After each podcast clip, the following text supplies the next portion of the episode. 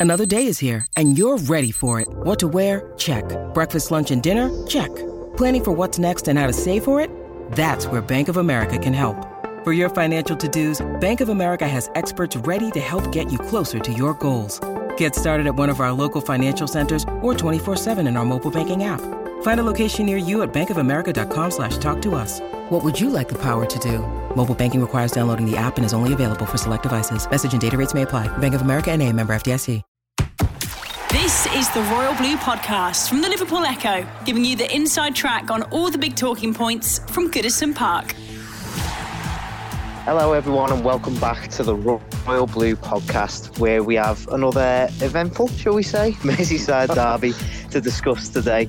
Uh, goals from Michael Keane and Calvert Lewin, cancelled out strikes from Sadio Mane and Mo Salah at Goodison on Saturday in a 2 2 draw, but we all know that's not the full story, don't we?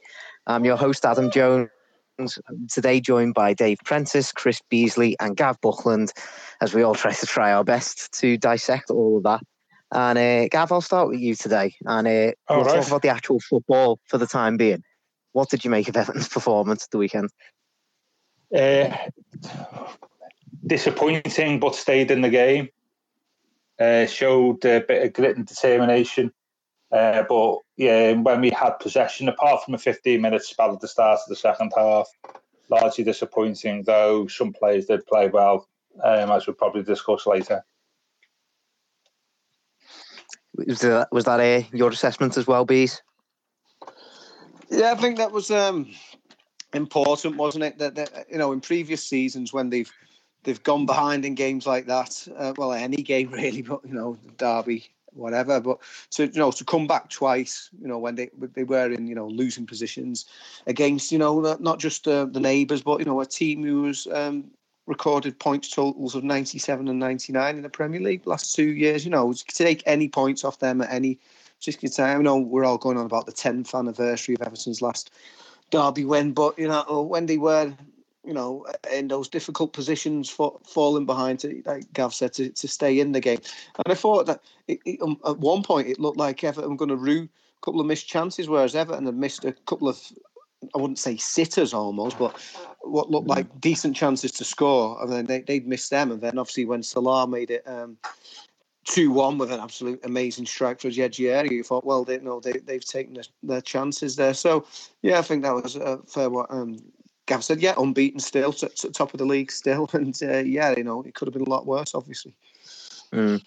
And as B says there, Preno, it, it, it is a bit of mixed feeling, isn't it? Because obviously it is still 10 years since Everton have managed to win over Liverpool, but, you know, showing that much character to fight back from such a good uh, Liverpool team, it, it does show it does show a lot about this side, doesn't it? It does, yeah. And I think I was quite pleased with the reaction afterwards. I mean, uh, Dominic Calvert Lewin expressing disappointment that they never actually went on to win the game which suggests that there is a change of mindset at work here.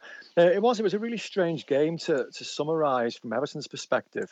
Uh, because we didn't play particularly well. I thought a lot of players seemed to be carrying hangovers from the uh, the international break. The South Americans, especially, um, you know, of started a little bit slowly. Uh, maybe not helped by a couple of uh, jarring challenges from Mr. Van Dijk early doors, who seems out to be, you know, so out to make a marker. Um, but yeah, we didn't play particularly well, yet stayed in the game and we're always dangerous and we're always capable of scoring a goal. And to me, that underlined the boldness, if you like, that you know Carlo Ancelotti's brought. Um, it was what we said last week that you know Andy Robertson was going to be a threat down that left hand side, which he was. But you didn't see any changing of the other system to try and negate that. He was more concerned about letting James Rodriguez do what he does and therefore be creative in the final third. And he was an absolute joy to watch again, despite having started very, very slowly. So it was almost like, yeah, okay, you know, we are playing the best side in the league, and they played very well by their own admission. They were back at it again.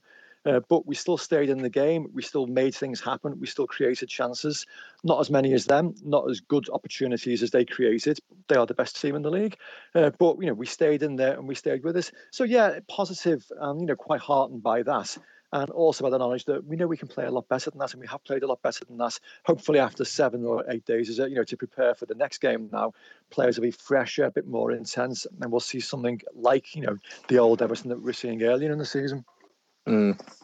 And uh, we've had our first mention of Virgil van Dijk there, so I suppose it would be remiss of us not to not to talk about the incident which has absolutely taken over social media over the last two days. I think it's been absolutely bizarre the reaction, to be honest. But uh, obviously, we've had the incident uh, in the first few minutes of the game. Uh, Jordan Pickford with an extremely reckless challenge, you've got to say, on Virgil van Dijk. It has now transpired that Van Dijk is going to need surgery on a ligament, knee ligament injury. Uh, Liverpool don't want to put a date on his return, but they don't want to say that he's ruled out for the season quite yet. But it is looking like an extended period on the sidelines, at least for the uh, Liverpool centre back.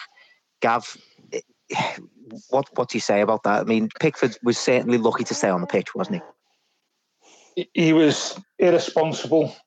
Um, it was an ill-judged challenge. He knew as soon as he launched himself into the air, he was going to get Van Dijk.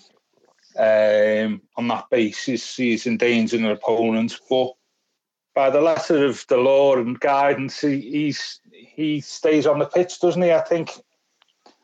Hopefully, I'm right in saying this. That once the offside's given, then the only time he can be sent off is is for violent conduct. Yes, and that yeah. involves not play, not playing the ball. Very well, it could be argued whether he was playing the ball, but that's for another day. Um, he, he, was guilty of serious foul play, which keeps him on the pitch. That's an anomaly of the law, isn't it? Really, mm. because you don't know the whistle's being blown. He clattered into somebody like Van Dijk, uh, like uh, like um, Jordan did on Saturday. Then that should be worthy of a sending off offence as well.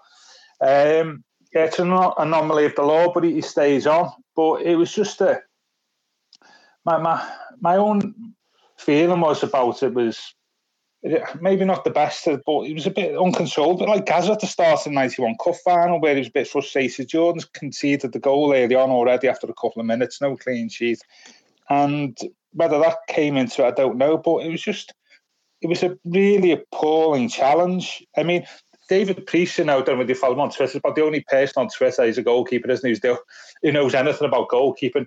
He, he, he put up a, a, a film today of, um, I think it was Tom Heaton, mm. facing Ibrahimovic at Old Trafford. And Tom Heaton does exact dives in exactly the same way as uh, Jordan does on Saturday to make himself big in front of Ibrahimovic. Um, exactly the same dive. The only difference is Ibrahimovic is like two or three yards away. You know what I mean? So in terms of the way Jordan dives, it's not like unusual. It's just the fact that as soon as he did it, he's going to clatter Van Dijk. And he was lucky in that the offside had been given. But I, I, can see why there's an emotional reaction where people see he should have been sent off.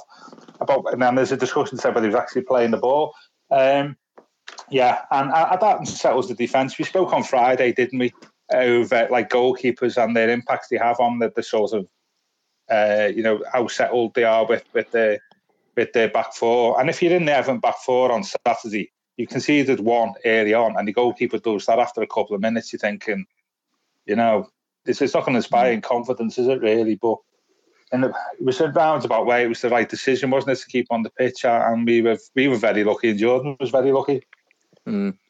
And I mean, obviously, the conversation's been taken to another level uh, today with the confirmation from the FA that they are going to uh, give out no retrospective action to uh, Jordan Pickford because the incident was seen by either the, the on-field referee or the VAR. But bees, as as Gav mm-hmm. rightly says there, it's it, it kind of it, it, kind of accentuates a, a real problem with the law rather than anything else, doesn't it?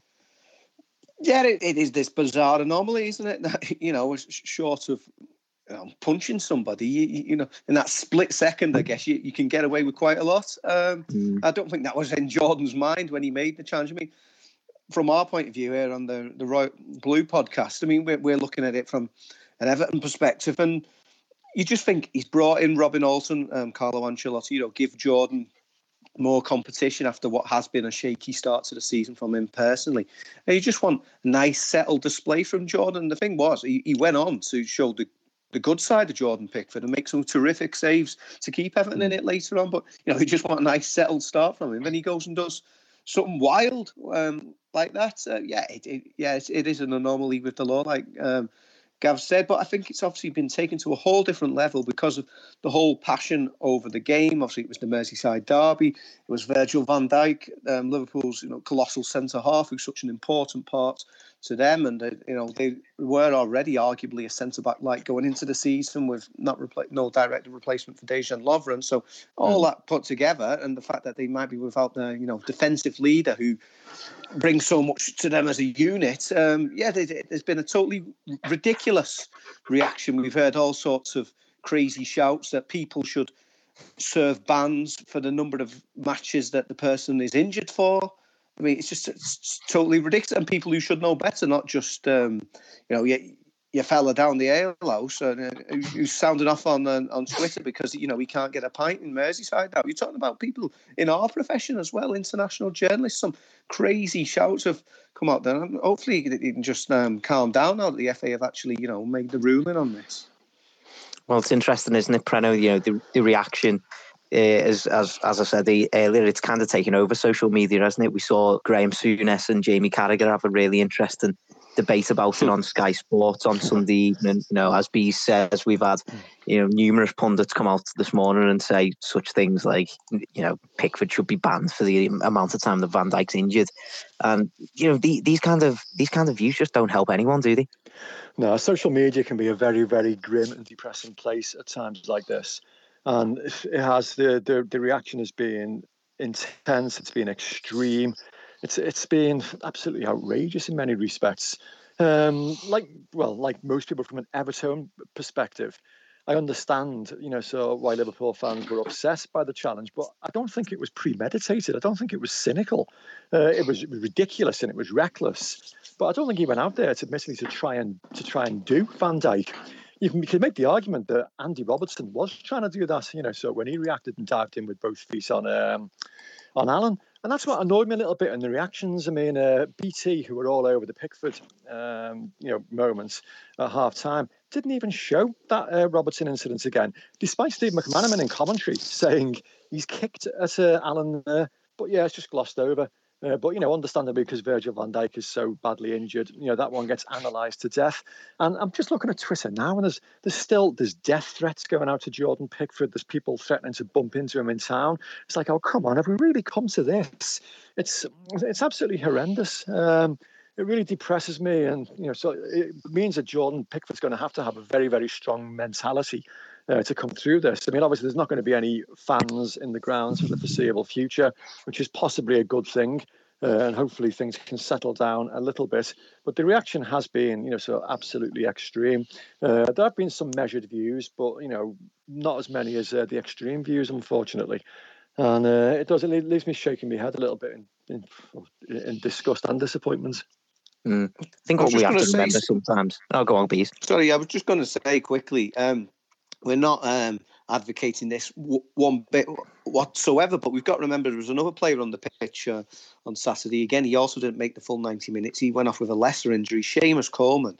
He suffered an awful double leg break playing for Ireland three years ago. And Neil Taylor, the player who did that, and again, it was a, it was a shocking challenge. He got a two match ban because that's, yeah. ju- that's just what happens. You know, he, he just served the, the ordinary suspension. If you knock somebody over, it's, it's you know, if, if whatever issues they've got with their body or frailties or just the way they fall or whatever. You know, you can't be held responsible for that. Mm. Do you remember how, yeah, how, upset? Do you remember how upset we were last season as well when uh, when Andre Gomes was injured uh, by Son? And yet, the mm-hmm. immediate aftermath of that incident mm. was Everton players going into the dressing room to console Son, and people concerned about Son's mental health afterwards. And to mm-hmm. me, that, that was a premeditated challenge. You know, he was angry because a free kick hadn't been given and he went looking for, for Gomes. That was altogether more malicious, I would say, than Pickford's uh, challenge at the weekend.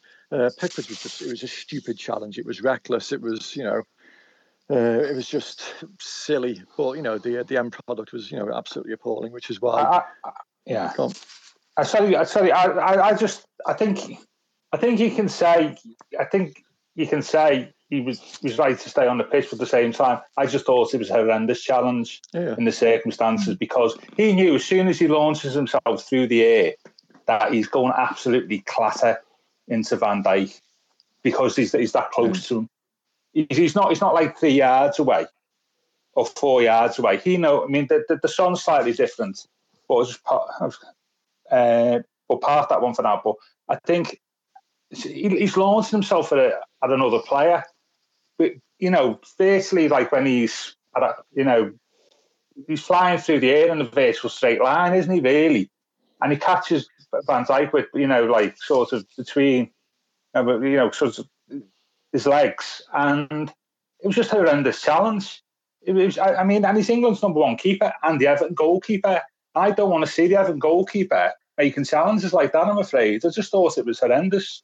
Um, yeah, but, uh, but, but, does yeah. that mean that the reaction that we've had to it, you know, is justified? I, I don't think it does. No, no, no. Absolutely, yeah. I totally agree with you, Preno. I totally agree, and, and I think that's down. You know, that for the fact that it was a derby, that's Van Dijk, and the fact it's Pickford as well. Yeah, who, as we all know, has got you know, you know, he's had stick up for a number of years, but it was a horrendous challenge. I mean, I just, I just, you know, uh, but I'll be as qualified that by saying it, it, it's the type of positioning that a goalkeeper would naturally have when face when trying to make himself big. If you see some of the other videos about, but it wasn't a good look, and I thought he, I thought he was lucky. These, of course, one of my things about like VAR about the, the relationship between having a senior referee on the pitch and a junior referee in the VAR booth. Mm-hmm. That that about whether a junior referee would ever overturn um, a decision made by a senior referee on the pitch. Um, but I, I just thought it was uh, I just thought it was horrendous, and and and and in the context of the game as well. He's all goal, mm. he's in, you know, and I, I just think that must unsettle the defence that that type of stuff. Mm. You know, do, I just dreadful. Do we think if the, if this hadn't been a Merseyside derby, do we think the reaction would still be going on as it is now? I think the the reason the reaction is going on as it is is because of the identity of the individual who suffered a really bad injury. Um, he's so important to Liverpool. Um, you know, he made such a difference to them last season. Uh, he plays virtually every game. You know, he's um, as Jurgen Klopp said afterwards, he's played with pain through like a number of uh, you know months and weeks, uh, and he just makes such a big difference to Liverpool. And having to overcome the loss of a player like that is why they're so concerned and so upset and probably reacting the way that they are because he's such an influential figure.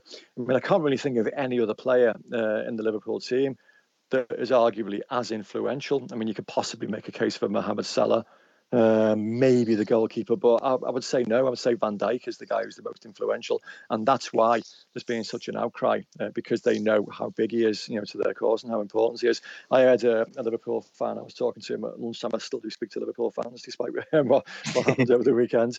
And he was like, oh, "That's it. Our season's over." I said, "Behave yourself. You know, you're not a one-man team." He goes, "Well, you know, no two-man team. Him and Alisson." And I think he's over egging the pudding a little bit. Um, but I do take the argument that he is massively, massively important, and that is why you know the the reaction has been, or partly why the reaction has been uh, as extreme as it has been. Mm. And of, of course, it turned into a rather feisty game in the second half, didn't it? You know, I think both sides probably could have been uh, reduced to at least ten men uh, at some point of the game. We've mentioned that uh, Robertson challenge on Allan. We've had Mane tripping up Mina, and then of course, the one red card that did get given out was to Richarlison uh, late on in the game for his challenge on Thiago. Bees, what did you uh, what did you make of that one?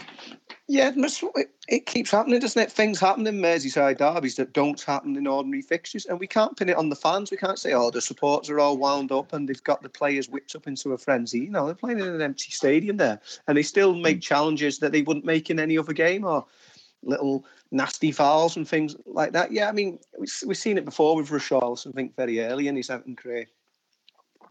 Was it? Sorry, Bournemouth away. Yeah. And um, he'd obviously put the head on the opponent. And, you know, he does have that short fuse. You've seen that at, at times where, you know, he, he can lose it. Maybe he was just a, I mean, Carlo Ancelotti perhaps defending him said he was a bit tired and you know it was just you know a misplaced challenge button for um, yeah I mean you got to be concerned now from an Everton point of view that you know the the games he's possibly going to miss now because of what what happened there. But yeah there, I mean there was there was a lot of it. And you know as Dave alluded to earlier I mean Virgil van Dijk had already put two markers down on on Everton by the time he got clattered himself. And I just you just wondered it was I don't know what Jordan Pickford was thinking but and he's just wondering there, well, well um, Van Dijk's already put one in. Was it on James Rodriguez, one on Calvert Lewin? You know, you know they, mm. they were people who you know wound up in, in the derby atmosphere. And yeah, but it's been happening for years. And like I say, we can't blame the crowd on this. Players making the kind of challenges they just wouldn't make in most matches because it's the Merseyside no. derby. No, to, to, be honest, I, I think the Richarlison challenge w- was worse than Pickford's. I, I know uh, Gabs expressed why he thought the Pickford was such a bad challenge, but I still genuinely believe it was it was just reckless stupidity I genuinely think that Richarlison, you know, dived in with malice aforethought in that one. He just he, the red mist came down and he just he just lunged in. And you know, I know if you look at the images of the uh, the incident and it looks horrific. If you actually look at the incident properly, it's his trailing knee that catches uh, Thiago, which is probably what saved him from really serious injury. But his leg still buckled, uh, and to me that was worse uh, than Pickford's because that was like he, he felt like uh, he was he was trying to cause some kind of damage to an opponent there, and he does have that in his makeup. You know, he's trying to overcome it and he is doing things differently now. I mean, that you know, rolling around on the pitch and going down injured two or three times every game seems to have uh, been you know sort of you know sort of moved out of his uh, his game now. But he still does have the occasional you know moments, hopefully only once or twice a season, where the red mist does come down, and it did come down on that on that occasion, and he's been rightly punished, and we'll miss him for three games. The only mm. plus side being that you know it gives an opportunity to Anthony Gordon, who's been you know chomping at the bit, Bernard, who's looked impressive when he's come in, possibly even Alex Iwobi, who's uh, looked okay when he's come on. So you know it's, it's an opportunity for somebody else now. But yeah, we'll miss him because he's such a good player. The Royal Blue Podcast from the Liverpool Echo. Well, Richarlison obviously felt the need to release an apology uh, shortly after the final whistle, didn't he, to Thiago for his challenge. Thankfully, it seems that Thiago's injury isn't going to be, uh, well, certainly not as bad as Virgil van Dijk's, but uh, it doesn't look like it's going to keep him out for uh, for very long at least. Uh, Gav, you know, you've you've as Preno says, you've shared your thoughts on the Pickford challenge. What did you make of that, Richard? I thought with Preno was worse.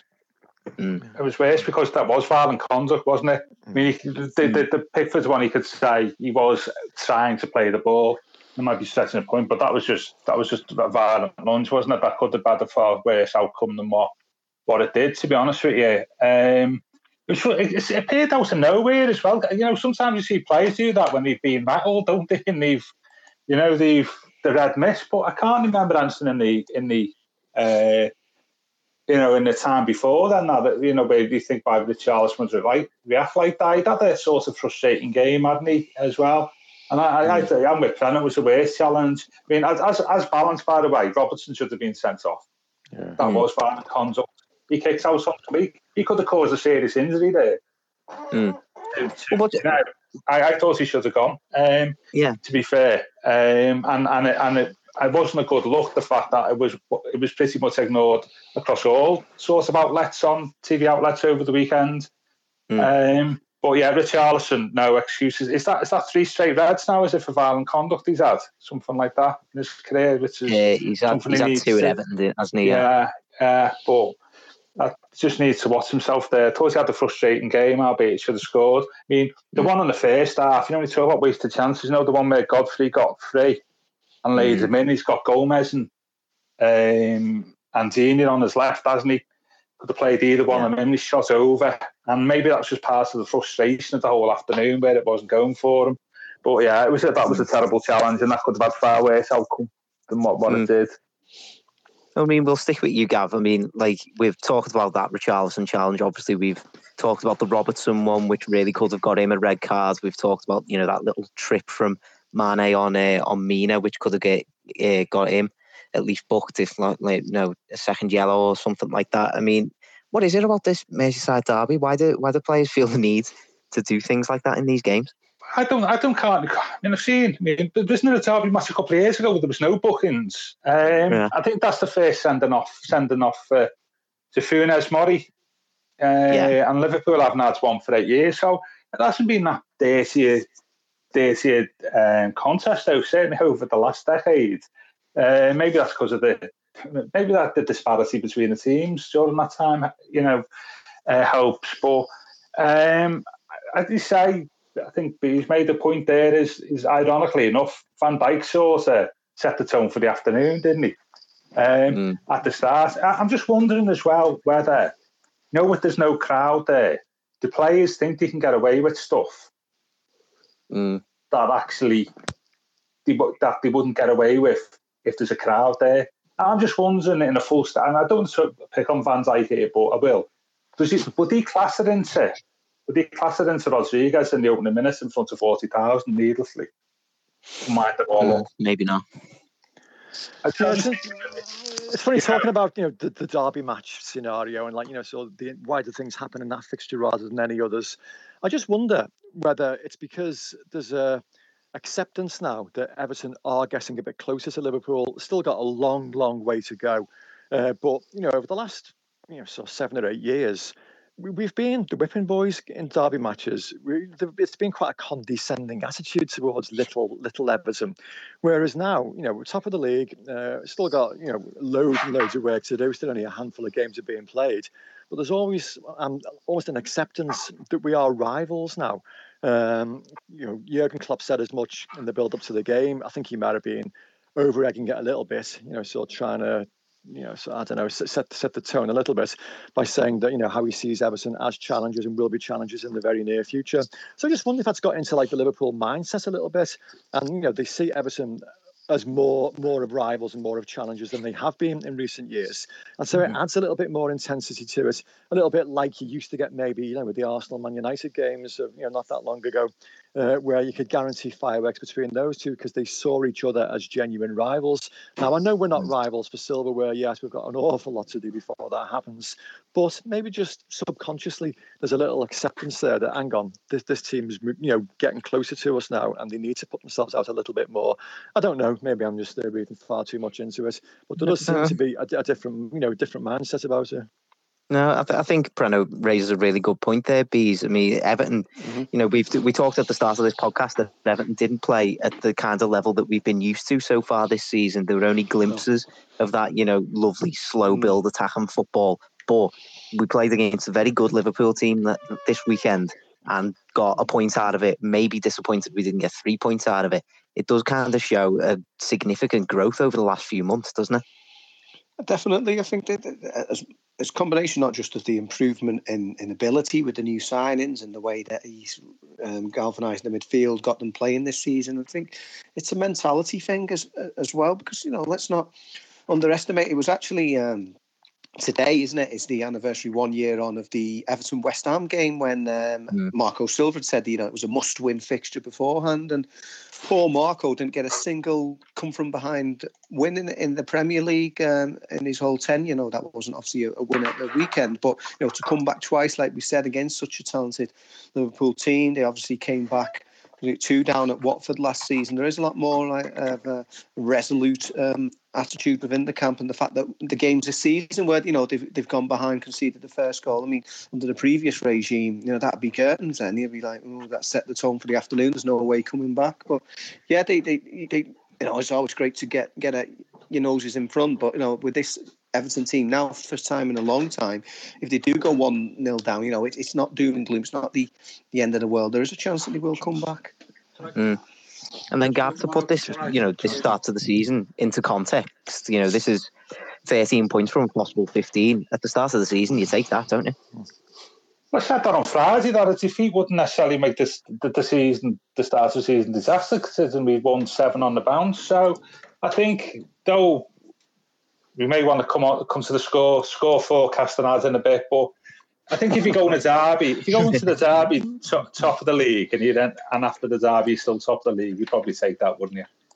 Hmm. you know, I was. Yeah. I mean, I'd certainly taken a draw on on Saturday after five minutes where there's a possible penalty and they're going down to ten men and getting beat one 0 You know, uh, so hmm. yeah, I think um, you got to see Saturday's performance for all. Like we didn't play as well as what we have done this season um, in the context of say the international fortnight and in the context of like eight games where we played really well. As B said, um, we've been behind in a few games, haven't we? We've, we've, won games where we conceded equalisers and hmm. stuff mm. and gone on, gone up the other end and scored straight away. So we've shown a bit of uh, character there as well. So we did that in abundance, of course, on uh, on Saturday.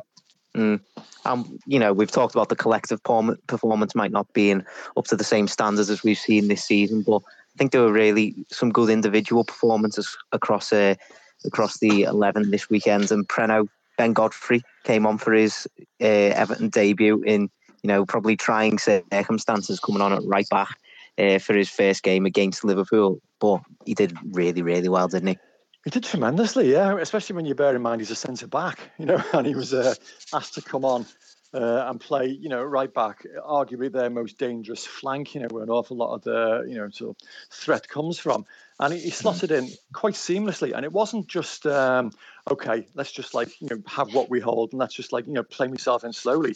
He was quite proactive as well. He was uh, involving himself in raids up the pitch. He was getting involved and using the ball very well.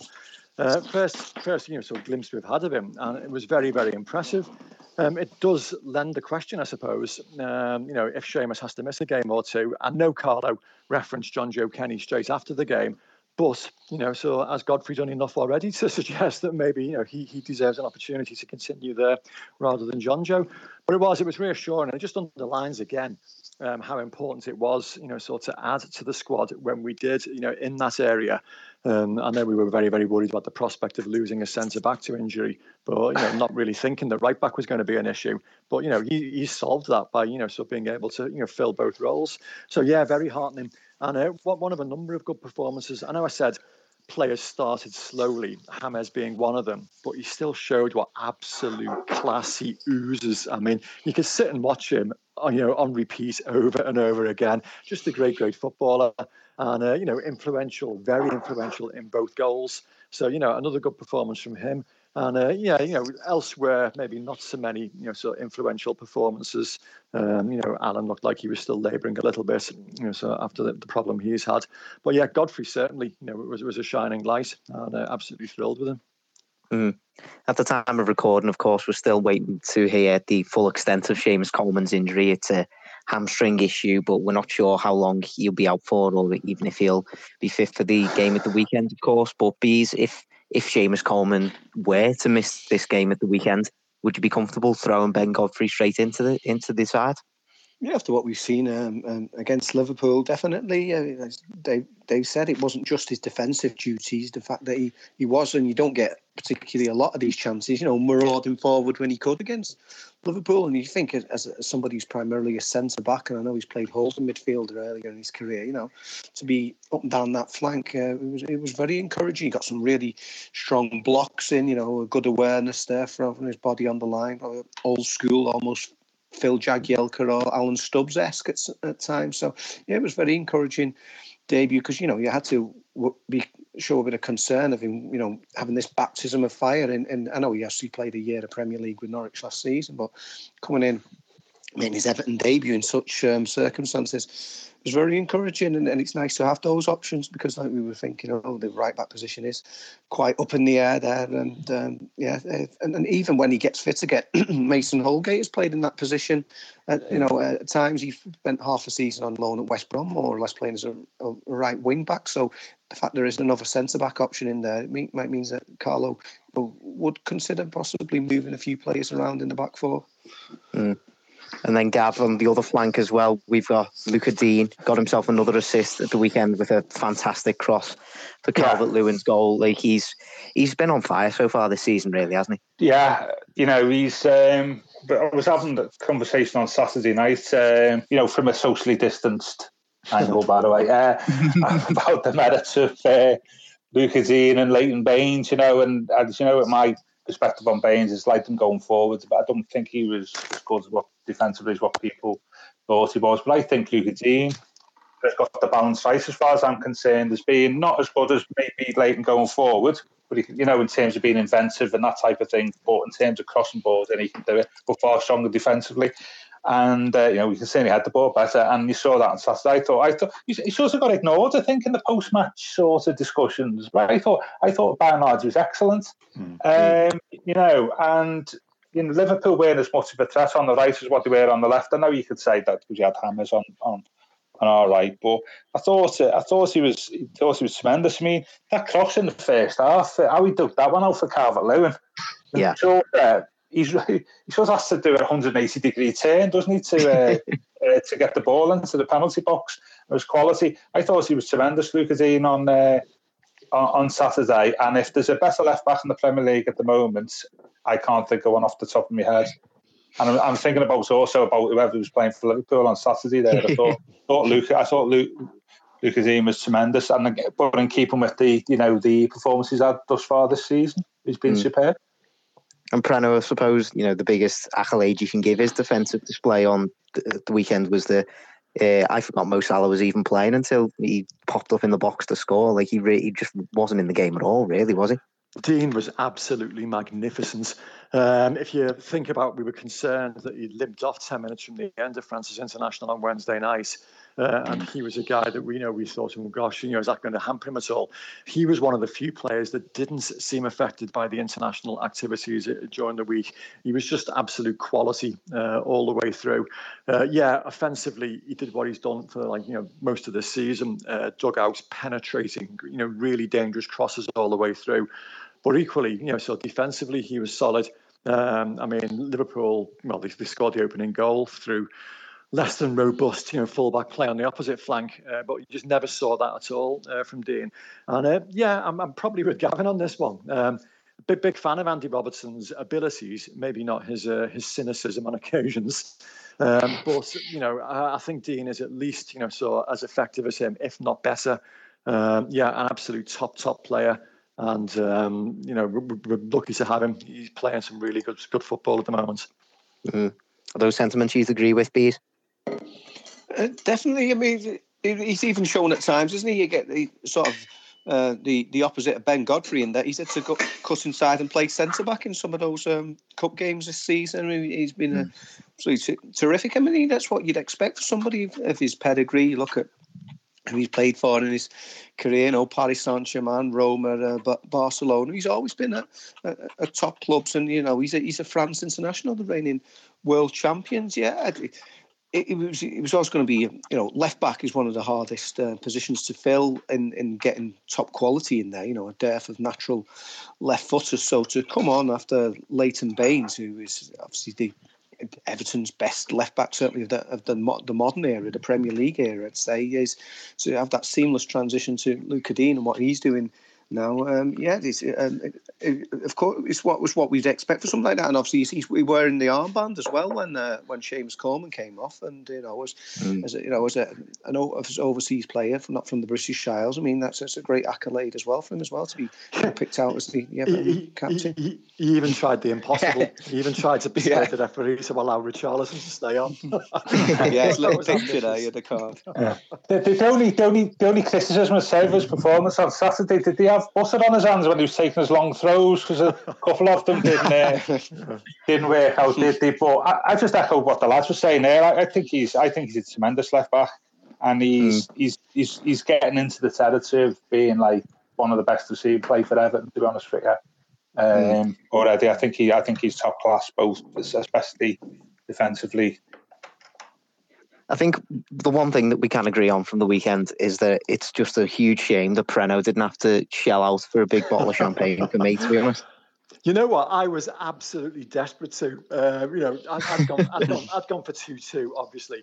You went for a 3 2 Everton, which yeah. would have been your fourth successive correct prediction, which, given uh, how zany the, uh, the scores have been this season, that's so, that's some achievement. That you know, it's a pluck a four-two for Brighton, four-one West Ham. So you know, when we made it two-two, I, I was genuinely rooting for you. I genuinely wanted to get it wrong, and I'd have been cartwheeling all the way down to the supermarkets. Uh, I think Greg Greg O'Keeffe, formerly of this parish, also chipped in and said that look, yeah. if you get it right, I'll join in with you. So yeah. we might, we might even extend it to a bottle of Cristal for. Oh yeah, but no, it yeah, wasn't quite he, he came over and spoke to me before the match started, Greg, and he and he was just like, "Oh, I, I really hope this comes in for you." And to be honest, when we had that free kick right at the end, uh-huh. I would have been on the pitch. Uh-huh. It, it, like it would have been no stopping me. Klopp, yeah. Done a David Moyes after him yeah. after West Ham's goal yesterday. Was, was, it, was it was it you who had to wear with the VAR officials to uh, disallow the Liverpool goal? Then, um, so you keep, yeah, you know, I, I, yeah, I, I sent a message to you one all, didn't I? When he said on, yeah. on Twitter, there's still goals in this. He said, still in the game here, I don't worry, you know. And he said, but I mean, I'm with Preno. It's mad as it, you know, when that free kick, we had the free kick at the end, I was thinking, I was, I wasn't really like bothered about where three two yet because I was thinking Hans Hans to come up again with the the, the guns here, you know, like four time on the, on the run. Yeah, but never mind, you know. But uh, Yeah, it was uh, moments as well. Two points. It was, it was just it was absolute lunacy, really, wasn't it? I mean, uh, the, the, the game is a very very strange game at the moment when you're getting decisions like that. But you know, yeah, we had so many go against us last season, and let's not forget that Liverpool had so many go in their favour last season. Uh, so you know, so maybe that's just a small fraction of it starting to even itself out a little bit. Well, Dave, as, as, Liverpool, as Liverpool said last season, Dave, um, you know, when you're top of the league, some of these decisions go for you. Absolutely. What a note to what a note to end on, eh? that's uh, that's all we've got time for today. Thank you very much for tuning in. We'll be back a little bit later on this week to preview Everton's game against Southampton at the weekend. But for now, uh, thank you very much for listening. This has been the Royal Blue Podcast. You've been listening to the Royal Blue Podcast from the Liverpool Echo.